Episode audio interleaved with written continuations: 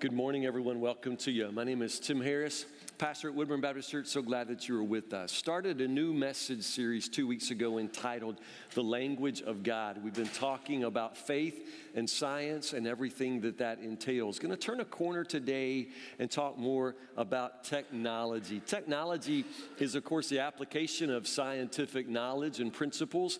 Technology, very uh, simply defined, is uh, our ability, our capacity to make tools. God, who is creative, a creator, made us in his image and has given us this ability to, uh, to think some of his thoughts, to want to um, extend our own, uh, past our own limitations, to make tools that extend ourselves. And, uh, and it's amazing how God created us with this ability. Uh, so I hold in my hand uh, what is in many ways uh, one of the wonders of the world. It really, really is. This is uh, my smartphone. I, I, love this thing. It really is amazing. 200 years ago, if I'd had something like this, they would have burned me as a witch. I mean, you understand this, right? It is an amazing, amazing device. it, it is really the, the pinnacle of scientific knowledge and technology. And this little bitty phone, call it a phone, uh, smaller than a deck of cards, uh, no wires. Uh, I have more computing power right here than the entire space capsule that took the Apollo astronauts to the moon. You understand that? There's more computing uh, ability right here. Actually, there's more computing ability in your typical thumb drive than what sent the first men to the moon. Uh, the capabilities that we have are absolutely uh, amazing and, and stunning. But with most technology, the real question becomes what will you do with it? It's not that technology is good, it's not that technology is bad. The question becomes what will we do with it? So, in answer to that question, especially regarding the smartphones, I want you to turn your attention to my friend Diane Sawyer. Again, the question is with such amazing technology and knowledge, what will we do with it? And it turns out we do something like this. Hit it. It is an epidemic, texting while walking. And tonight, one town is saying it's time to level fines against people who walk into the streets heads down. Everybody else trying to dodge them. And new video show it is more than just a nuisance. Releases Dan Harris. Texting and walking, that thoroughly modern epidemic. Look at this guy walking through a wall. Yeah. Look. Do texting. No. Yeah.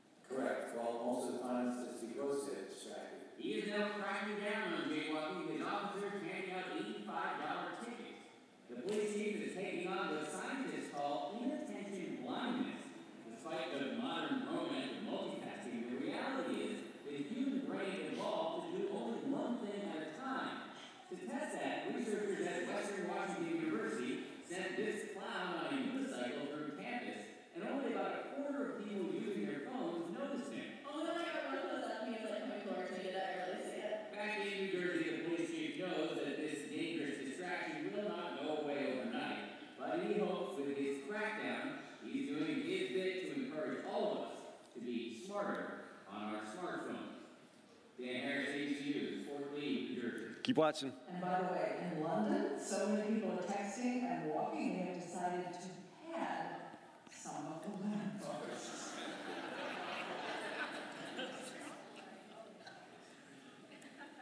That's a little bit embarrassing when, when you stop and think about it.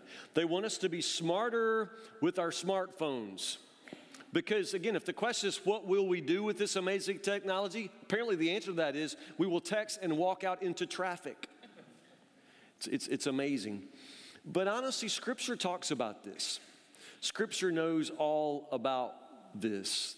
The, the question becomes with all of our knowledge and the way we continue to add knowledge upon knowledge, why don't we seem to be getting any smarter? And Job talks about this isn't even my preaching text, but I want to start here. The book of Job actually talks about technology and the way in which it really never seems to lead us to actual wisdom. Here's what Job says People know how to overturn the roots of mountains, they cut tunnels in the rocks and dam up the trickling streams, but do they know where to find wisdom? Job goes on to say, The fear of the Lord is true wisdom. So, even back in Job's day, Job, probably the oldest book in the Old Testament, Job knew about technology, and he also knew how technology doesn't really ever seem to make us any closer to wisdom. Isn't that amazing? Because wisdom has to do with the fear of the Lord. Technology is different, it tends to make us feel almost God like.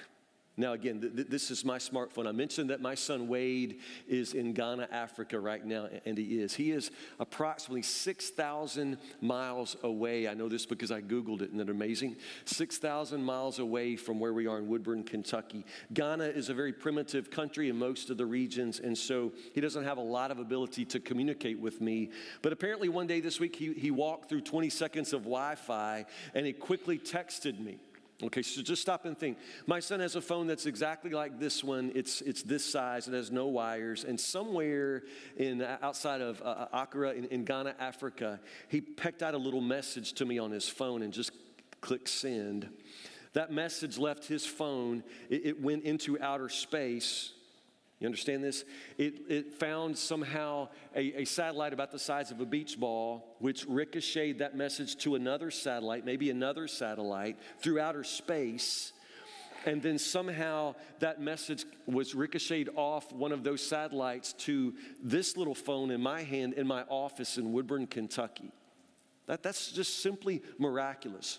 What's even funnier about it is I'm in my office and, and I got it, and then I send something back to him, and, and then he doesn't answer me right away. And I'm thinking, what's taking so long? What's wrong with this phone? You understand? Uh, we're, we're bouncing messages across thousands of miles and in outer space, and I'm going, what's wrong with this phone? What's wrong? It's so slow. Um, it's amazing, it's, it's miraculous. And this is what I mean we begin to almost feel godlike in our abilities. But the more godlike we want to be, the less of the actual fear of the Lord is going to be found in us. And that is why our technology often takes us further and further and further away from actual wisdom and true fear of the Lord. If you don't believe me, open your Bibles to Genesis chapter 11. Turns out the very first story about technology in the Bible is a story of how they used it to defy God. Again, I remind you the question is not, is it good, is it bad? The question is always, what will you do with it? In Genesis chapter 11, now you're not going to be really impressed with this technology because you're way beyond the invention of the brick. But they invent the brick in Genesis chapter 11, and immediately you'll have to pay attention to what they do with it. Genesis chapter 11, verse 1. At one time, all the people of the world spoke the same language. Stop, because I just think this is really funny. Genesis is written in Hebrew, and so the original Hebrew there says, At one time, all the people of the world had one lip. That's just what it says. I think that's really funny. it means they had one language, but, but in Hebrew it says they all had one lip. Um, and one word, but this is what the scripture says. All the people of the world spoke the same language and used the same words. And as the people migrated to the east, they found a plain in the land of Babylonia and they settled there. They began saying to each other, Let's make bricks and harden them with fire. In this region, bricks were used instead of stone, and tar was used for mortar. Then they said, Come, let's build a great city for ourselves with a tower that reaches into the sky, this will make us famous and keep us from being scattered all over the world. Hold that thought. I'm gonna keep us from being scattered all over the world. But the Lord came down to look at the city and the tower the people were building. Look, he said, the people are united and they all speak the same language. After this, nothing they set out to do will be impossible for them. Come, let's go down and confuse the people with different languages, then they won't be able to understand each other. In that way, the Lord scattered them all over the world and they stopped building the city. That is why the city was called Babel, because that is where the Lord confused the people of different languages. In this way, He scattered them all over the world. Okay, go back. At one time, all the people of the world spoke the same language, used the same words. Okay, to understand, we're talking about the entirety of the human race now. They live in one place, all together, and they all speak the same language. And somebody invents something, they invent the brick. Now, you have your iPhone, they had their iBrick. You understand? They're all excited uh, about this. And it really is a pretty amazing technological accomplishment. Before the invention of the brick, and I'm not being funny, this is serious. Before the invention of the brick, the only way to build a structure would be to stack stones in this region. They would stack stones. They might perhaps be able to make something simple out of mud or, or sticks, something like that. But the bottom line is you're very limited. If all you can do is stack natural stones one on top of another, then you're never going to stack very high, and what you build is never going to be very strong. So, up to this point, you're, you're, limited in what you could accomplish with architecture because of your materials, natural stone.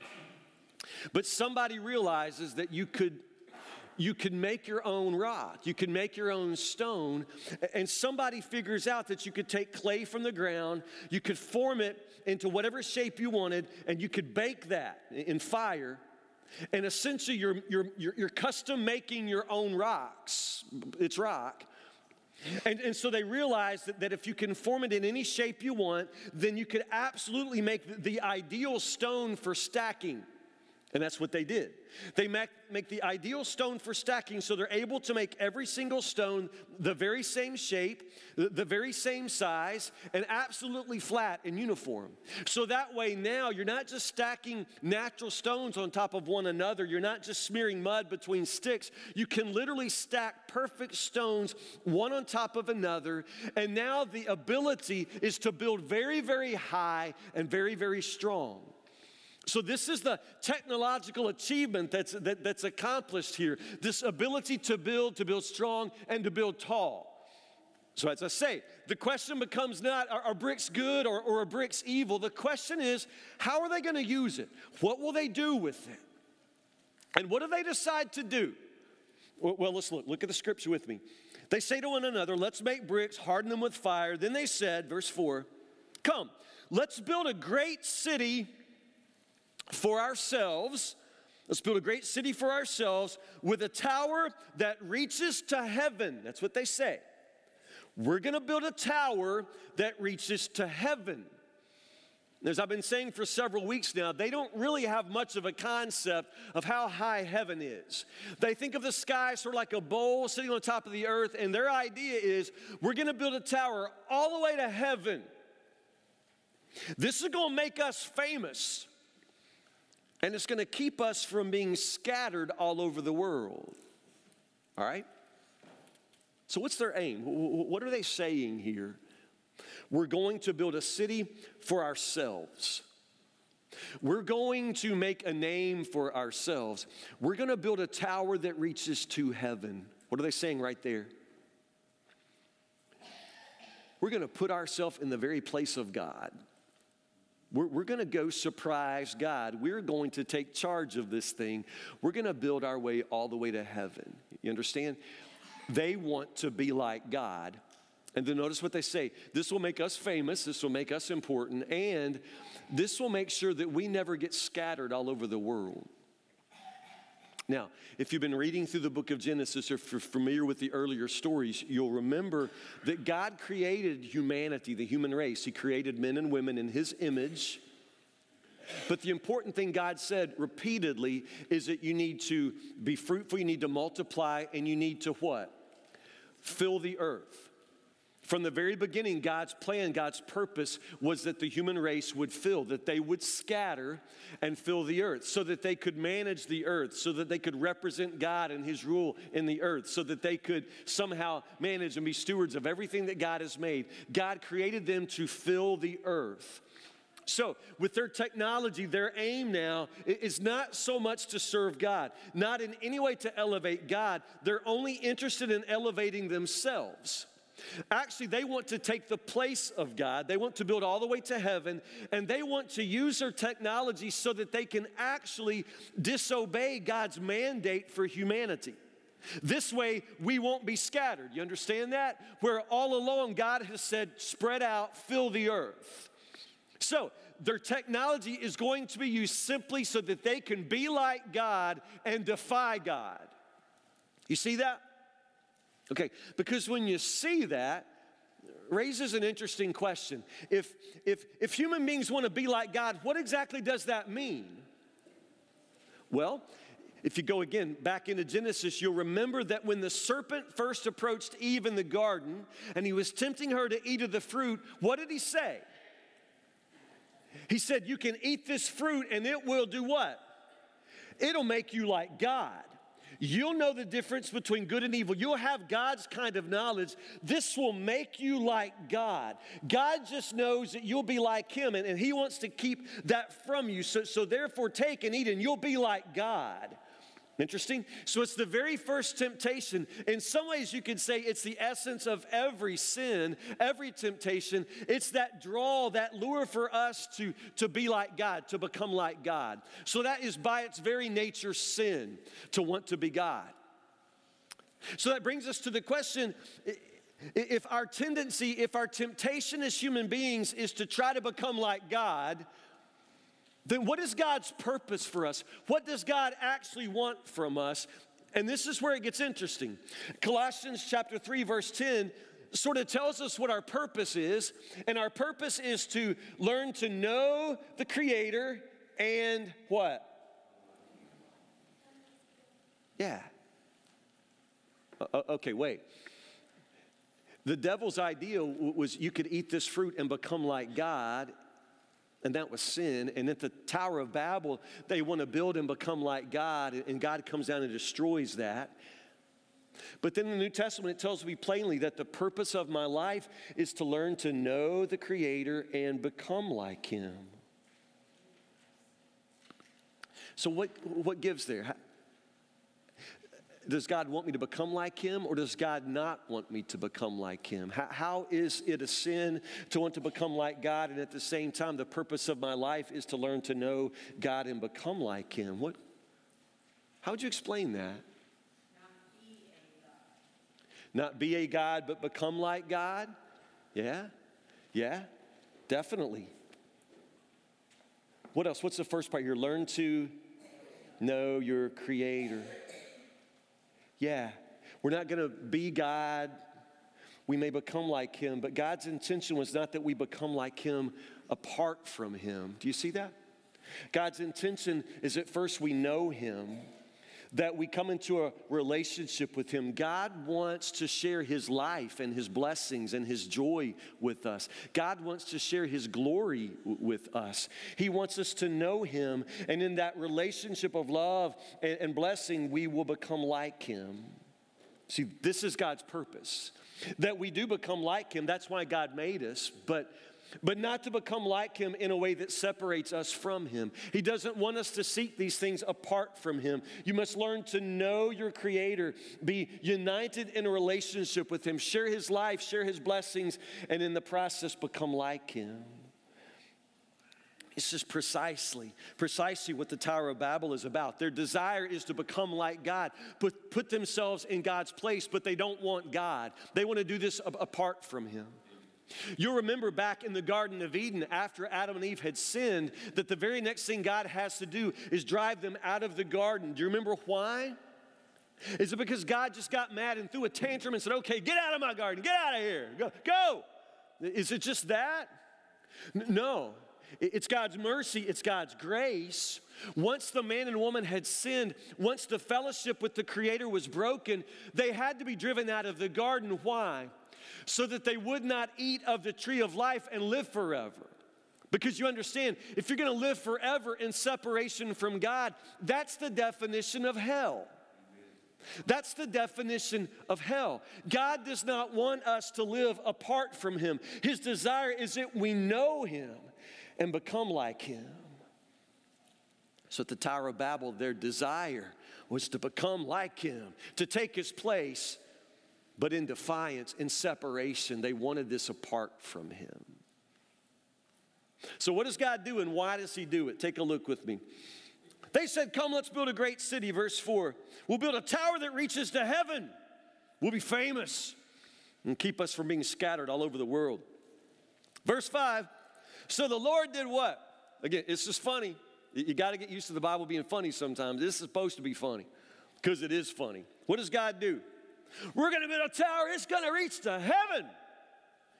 So God comes down to look. You get it? Some of you will get this later, and it's going to crack you up. Understand? They're building this tower that in their mind is so tall, it's going to be to heaven. God better look out. We're building to heaven. So God has to come down, and this, this is the passage. God has to come down to see their little, you know, brick thingy. I mean, they're not doing all that they think they're doing. They're not building as high as, as they uh, imagine because they really don't understand how high God is. You understand? They really don't know how far beyond them He is. So the scripture says God comes down to look at the little brick thingy and the people were building. And God says, Look, people are united, they speak the same language. After this, nothing they set out to do will be impossible for them. Let's go down and confuse their speech, and then they won't be able to do what they have set out to do. God comes down and destroys it. God actually confuses their speech. This is where languages come from. God confuses their speech so that they will not be able to unite in defiance of Him in this way. It's just, just a tantrum another one of God's tantrums, or he's just, you know, oh, crazy people, and he just, you know, it's just, just God being mean. God wanting to make sure we don't get too big for our britches, to make sure we don't actually come up and get him one day. He afraid of us? No. No. Did you understand? Again, go back. What did God want for them? That, that they would multiply and fill the earth. What do they want to do? We just want to stay right here. We know this place. This is our place. This is our city. We're gonna, we're gonna make this city and it's gonna be ours and we're gonna be famous and we're gonna build tall. And, but, but the bottom line is they just wanna be right there. They want to stay in the place they know. They want to stay in the place that's familiar. Everything they do is out of fear and insecurity. We don't want to be scattered. We don't want to be separated. We're going to do everything we can to stay right here. Why is that devastating? Why is that offensive to God? Because God wants to give them the world. Did you understand? God created the universe in its beauty, God created the world in all of its vast majesty, and God created that for us that we could share His life, that we could share His glory. The world is beautiful. God wants to give them the world. They just want this itty bitty dust bowl that they think is, is their city that's going to make them famous. They just want what they have, and God wants to give them so much more. I just want you to get this principle right here because it matters for your life. Understand this. You think little, we think little, but God thinks big. We think little. The people at the Tower of Babel, they were thinking very, very small. We're going to build a tower that reaches to heaven. They have no idea how small what they're doing is. They have no idea what God actually has for them. Do you understand? God created them for the whole world, and they just want to stay right there. They have no desire to go see the Grand Canyon. I mean, shoot, they could go to Disney World, people. I mean, they could go to the Himalayas, they could go anywhere, but they have no desire. They just think small. Now, they think they think big, but they think small. We think little, God thinks big. What God wants to give us is infinitely greater than what we can make apart from Him. You with me? What God wants to give us, what God wants for us, is infinitely greater than what we can make apart from Him. Again, they think that by doing this that they can have everything that they dream of, that they can be famous, that they'll find security. They think this is the answer to everything, but they're vision is so small. Their lives are so small. Their world is so small. And sometimes God will come down and simply destroy your little bitty world in order to give you a greater world, a larger world. What God wants to do to bless you is far beyond what you could possibly imagine or ask for. So when the scripture says God comes down, understand when God comes down to us, that is always a sign of mercy. It's always a sign of grace. It's always a sign of God's unwillingness to live apart from us. He comes down to where we are. And sometimes he's gonna have to remove you from your place of comfort. Sometimes he's gonna have to ruin that itty bitty thing that you're building with all of your might. He may have to destroy what is false in your life so that He can give you what is true. He may sometimes destroy what is small in your life because He wants to give you something infinitely greater. Infinitely greater. They have no idea. We never really do have any kind of idea. Around these parts, it's, it's kind of common to see the Amish out there. You see them, and, and typically we just think they're weird. Why in the world would anybody not embrace technology? Why would anybody just freeze it right there with a horse and buggy? Why would anybody choose that life? For the most part, we really don't understand them. And honestly, there are things that are just weird. I would never want to just, just wear the clothes my wife could make me. Can you imagine? Be zipping up my pants. This is over. No, they don't have zippers, do they? I'd be what tying them with a grass string up on this side. I mean, there's just no technology. But understand, they're not unintelligent people. And they've actually thought quite a lot about technology. And the Amish have a very interesting theology of technology. You should pay attention to some of what they say. Because, for one thing, the Amish say that technologies inevitably reverse themselves. You got to think about that. Technology reverses itself. In other words, what it actually promises will not be what it in the end delivers. A little bit of example um, the invention of air conditioning was amazing in the South. And to this day, it's absolutely amazing. But isn't it funny that, that we created air conditioning so we could be comfortable? But typically in the summer, the building where you work is so cold, half the people are wearing sweaters. Mean, think about that. We have air conditioning so that we can make it so cold that you have to wear a sweater on the hottest day in July inside. There's something insane about that when, when, you really stop and think about it. And this is what the Amish are saying. Technology reverses itself. So the very invention that's supposed to bring us comfort actually just makes us cold, but we don't seem to recognize the irony of that. The Amish would also say that technology always has sort of unintended consequences. And back to air conditioning. Great grandparents would tell us that air conditioning destroyed communities. Air conditioning destroyed communities. Why would they say that? Well, because in the old days, it was hot. It was too hot to stay in the house, so everybody had these big front porches, big deep porches, so there would be a lot of shade, maybe a porch swing, a place where maybe you could catch a breeze. And so people would sit outside because it was unbearably hot inside. But the consequence of being outside is that people would see each other. In the afternoon, when everybody's work was done, everybody would sit on the porch. And because they're on the porch, they'd see each other. They might walk across the road there and talk to one another. You could wave as people passed. There was a sense of community because everybody was outside. But what happened when we invented air conditioning?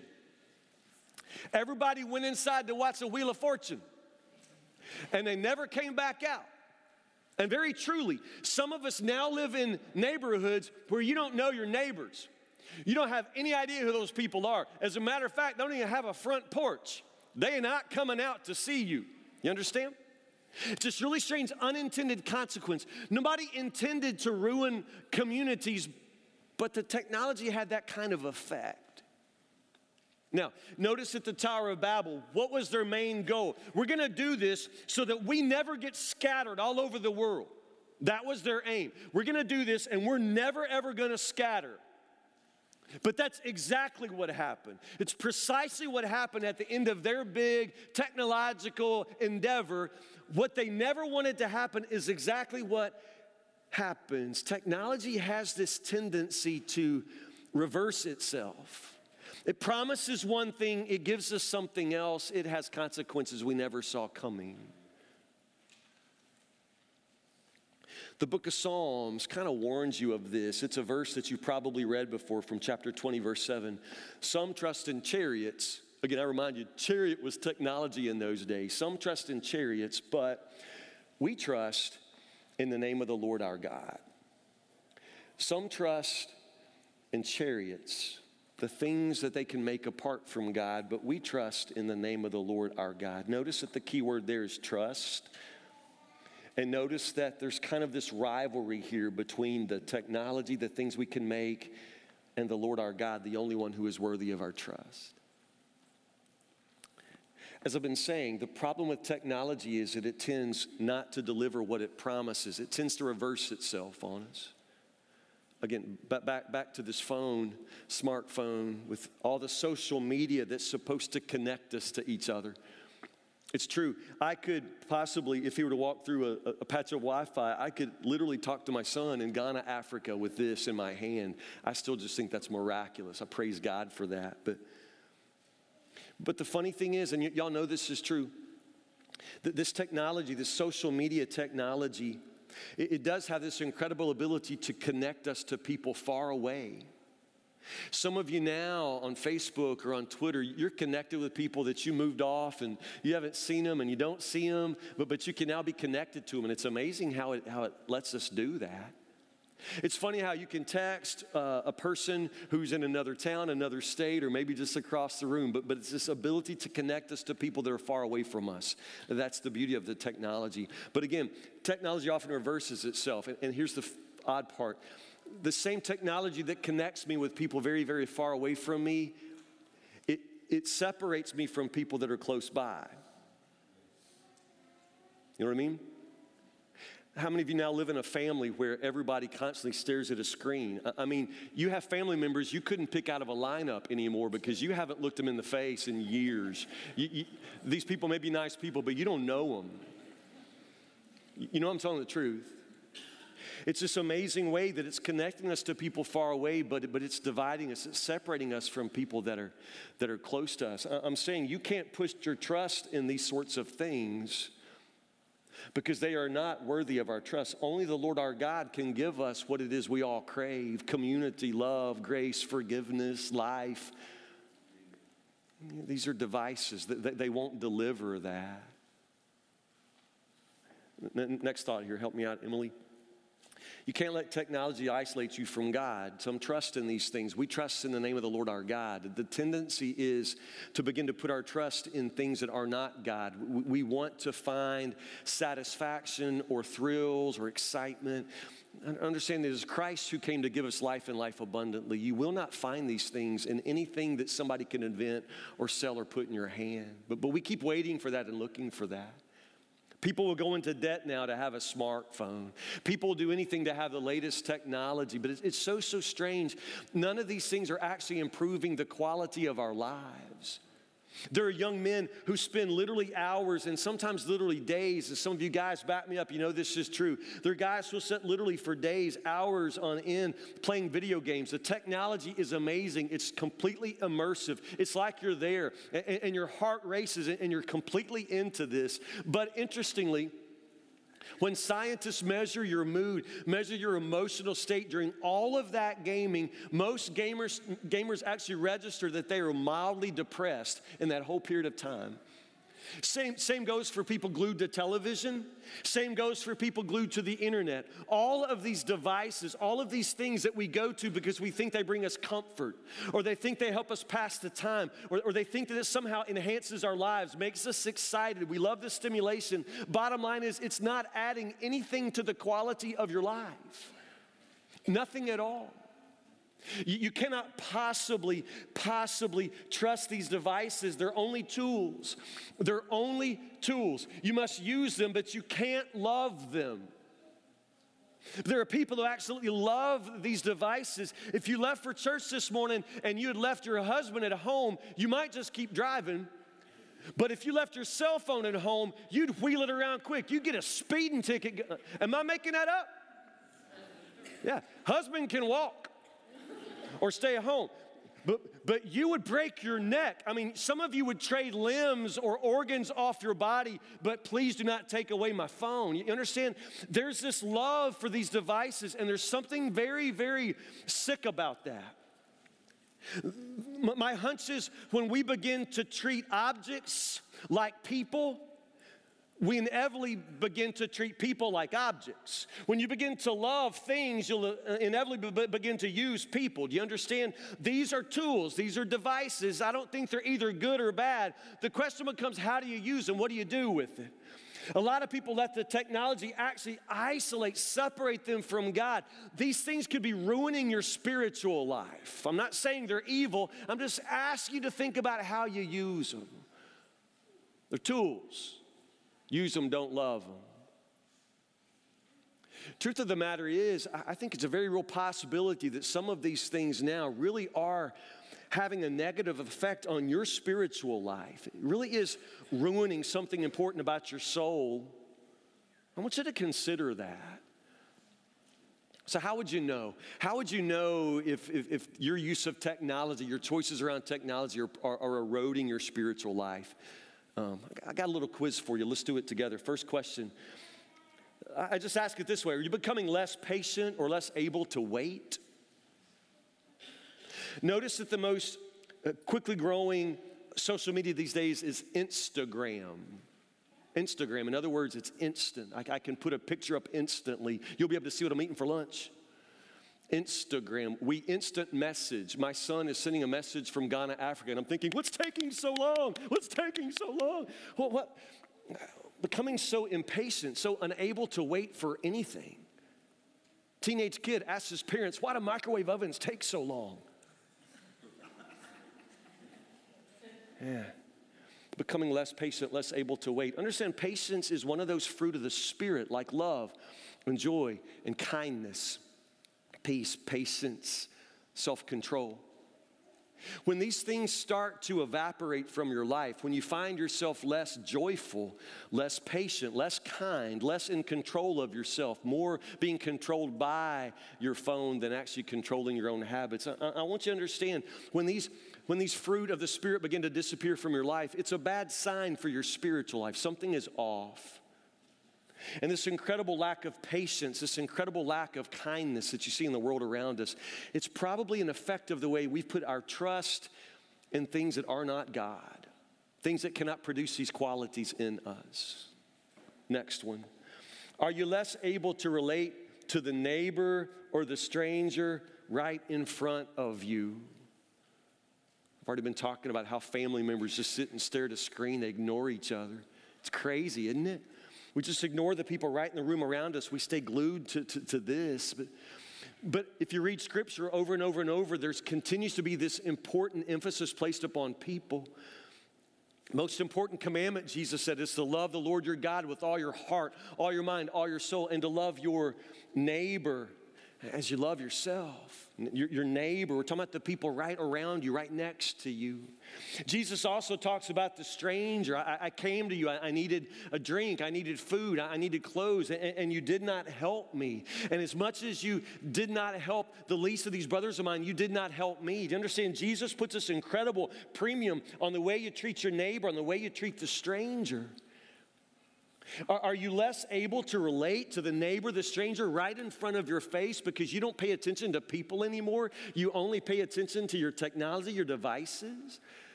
I'm not just talking to cell phone people here. Some of you absolutely would, would sit hours in front of a television watching just mindless garbage. You're watching the Home Shopping Network. Watching just, there's nothing at all of, of value, but you opt to pay attention to these things rather than tend to your neighbor, the stranger in your midst. I'm saying there's something spiritually dead, something spiritually dying in us when we lose this ability to relate to the neighbor, to relate to the stranger. This is what true religion is according to Scripture. Something wrong with us. One more comes back to the Tower of Babel. Is your world actually becoming smaller? Now remember, our technology promises to connect us to the world. AT&T, their, their, their whole logo now is a globe. The idea is that they're going to give you the world, give you the globe. But, but actually, some of us, the more involved in technology we become, the smaller our world becomes. Let's be honest, you are not connected to the world. You are playing Candy Crush 12 hours a day. We need an intervention for you. You're not living life at all. Your world is just getting very, very small. Facebook tells you you have 3 trillion friends, but you don't have a friend in the universe, lady. You don't have a friend in the world, sir, because you're connected. You're, you're absolutely connected to something that cannot give you life. Your world's smaller. God wants to give you the world. God wants you to get out and enjoy creation. God wants you to know your neighbors and, and tend to the stranger. God wants to give you life, but you've chosen this cheap substitute because it's something that we can make with our own hands. Makes us feel godlike, makes us feel stimulated and excited, but it just might be destroying us in all the ways that really matter. Some trust in these things, but we trust in the name of the Lord our God. One of the biggest technology companies on the planet these days is Google. Google made a big announcement a few weeks ago. Did you follow it? They have a new initiative. This is serious. Google's next plan is to defeat death. You heard me right. And that's what they're promising. They're going to defeat death. Google just launched a new company called Calico, California Life Company. Their aim is through technology to extend the human lifespan indefinitely. Well, in the Bible, that's called eternal life. Google is now going to offer you eternal life. We have this desire to become like God. We have this horrible temptation to try to become like God without actually knowing God. We want all the things that God would give us, but we don't want God. That is the nature of our sin. It's the nature of the human race.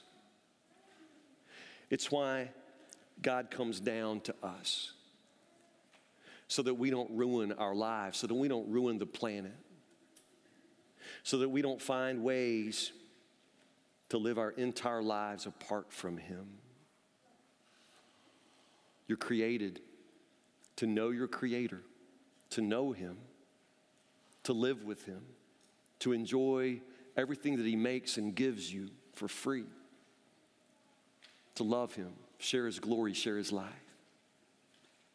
And the beauty of that relationship of salvation, we become like Him. That's what life's about. Pray with me.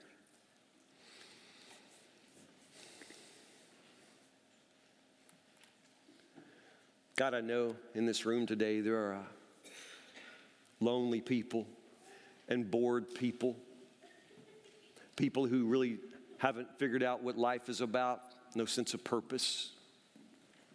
Lord, we just try to fill our days with something that will uh, pass time, stimulate us, offer us something. We love the idea that we can connect with people, Lord, but for all of the uh, connections, we still feel very, very disconnected. Lord, as it turns out, all of the things that you promise us love and mercy and grace and forgiveness and life abundant, Lord, as it turns out, we can't find these things anywhere else and we sure can't make them for ourselves. Help us, Lord Jesus, to turn to you, to trust only you before things, before anything, Lord. Help us to bring ourselves to you and let you give us life and fill our lives up. Help us, Lord, to find our joy, our peace, our everything in you. Lord, forgive us for the way we sometimes try to fill our lives with things Forgive us for the ways, Lord, that we sometimes feel so godlike that we forget to fear you. Lord Jesus, I pray that you would just simply open our eyes, open our minds. Help us, Lord, to see all that you want to give us. Help us, Lord, to receive all good things from the hand of our Creator. Pray these things in your precious name.